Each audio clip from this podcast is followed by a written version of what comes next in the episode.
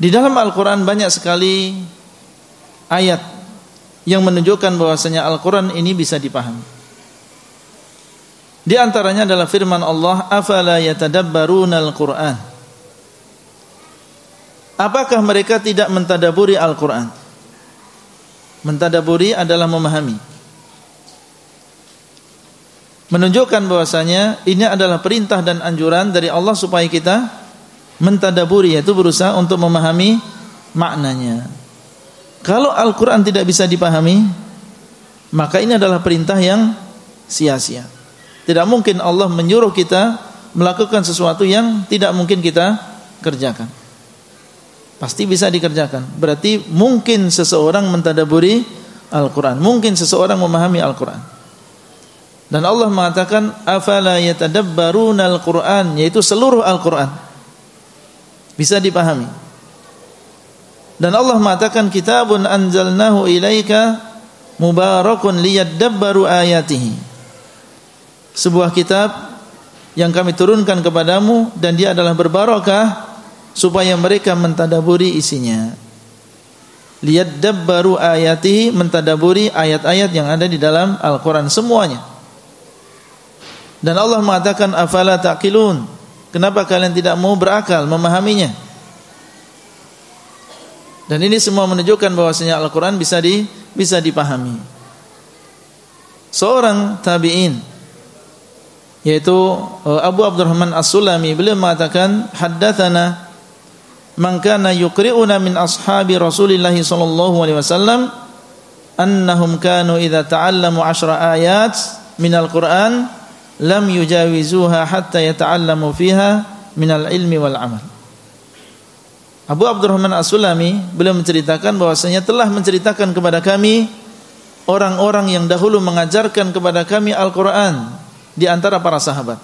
Seperti Abdullah bin Mas'ud, ya Uthman bin Affan dan juga yang lain bahwasanya mereka dahulu apabila mempelajari 10 ayat dari Rasulullah sallallahu alaihi wasallam maka mereka tidak berpindah kepada ayat yang lain sampai mereka mempelajari apa yang ada di dalam 10 ayat tadi berupa ilmu yaitu berupa maknanya dan juga bagaimana cara mengamalkan ayat-ayat tadi.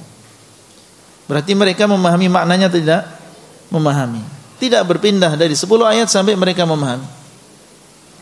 Oleh karena itu di antara para sahabat apabila ada di antara mereka yang mengatakan hafidtul baqarah, aku sudah hafal baqarah, al-baqarah berarti dia sudah memahami ya 286 ayat yang ada di dalam Al-Baqarah dan dia sudah mengamalkan isinya. Dia adalah menjadi orang yang besar di mata para sahabat.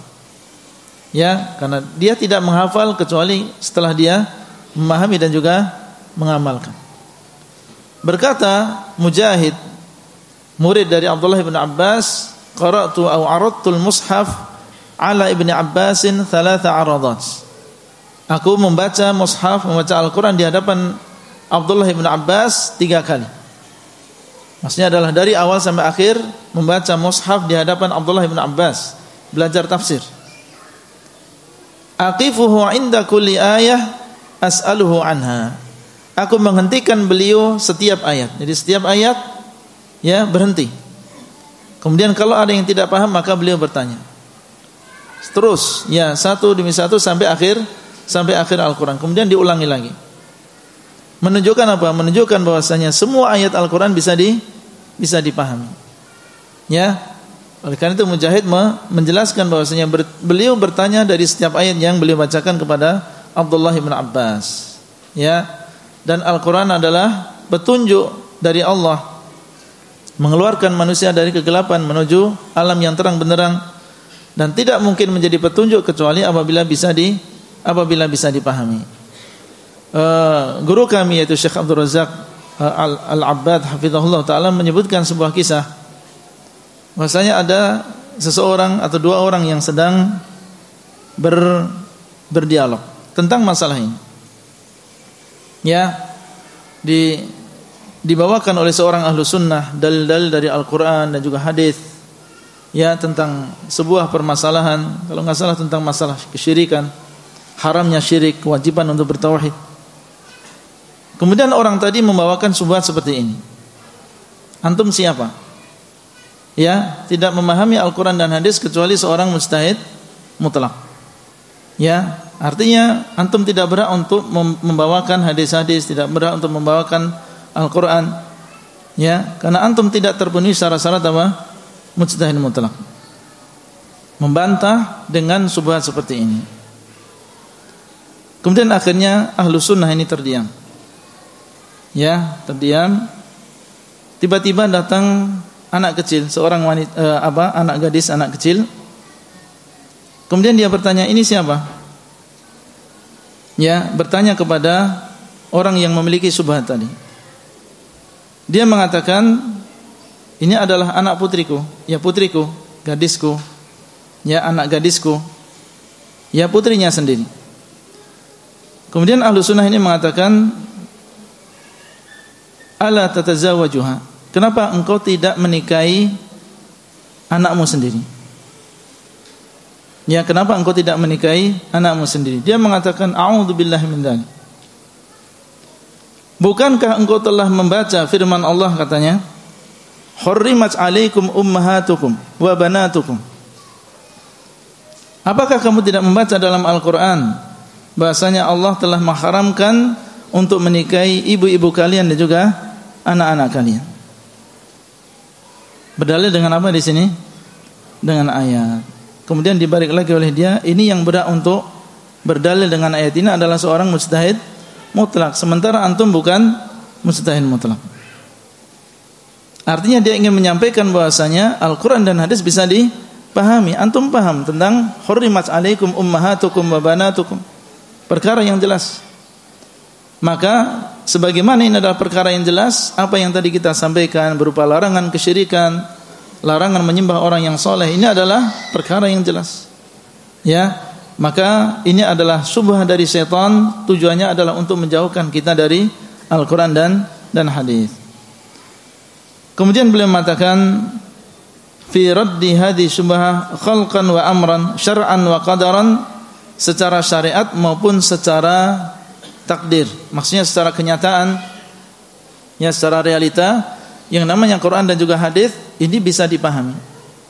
Sekarang ketika tadi kita membacakan firman Allah hurrimat alaikum ummahatukum wa banatukum kita paham semuanya.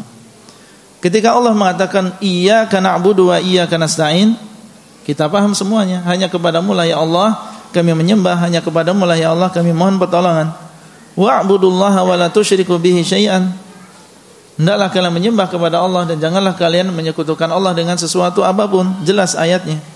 Ya ayyuhalladzina amanu kutiba alaikumusiyam kama kutiba alal ladzina min qablikum la'allakum tattaqun.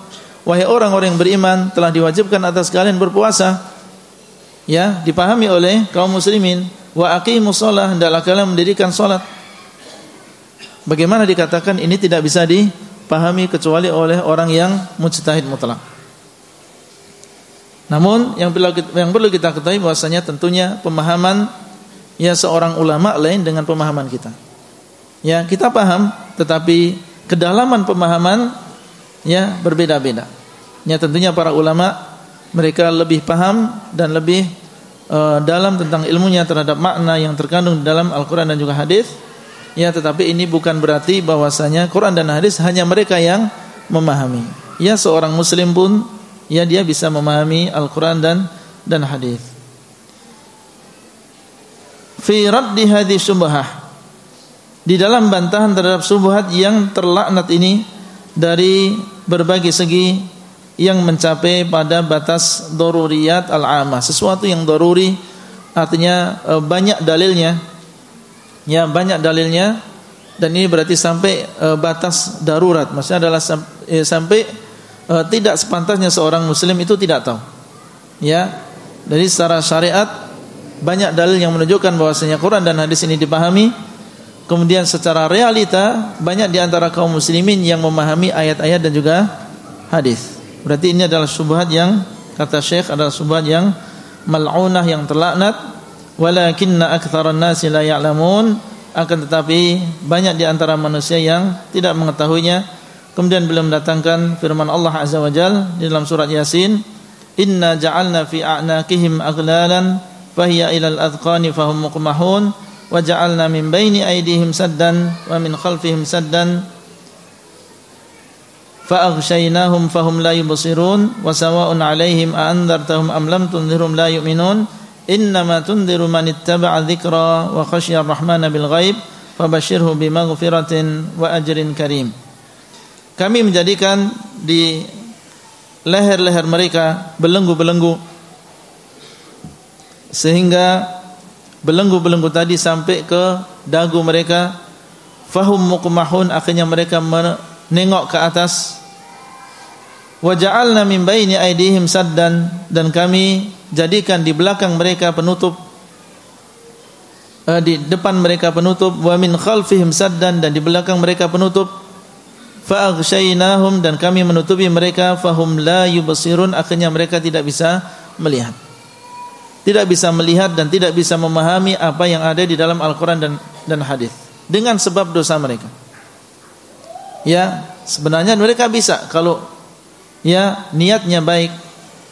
Ya niatnya benar. Ingin mencari kebenaran di dalam Al-Qur'an dan hadis maka insya Allah dia akan akan paham. Tapi karena kekufuran mereka karena ketidakinginan untuk mencari kebenaran di dalam Al-Qur'an dan hadis akhirnya mereka tidak mudah untuk memahami Al-Qur'an. Bukan karena Al-Qur'an tidak bisa dipahami tapi itu adalah karena kekufuran kenifakan dan dosa yang ada di dalam hati mereka wa sawa'un 'alaihim a anzartahum am lam tunzirhum la yu'minun. Dan sama saja apakah engkau mengingatkan mereka atau mereka tidak engkau ingatkan?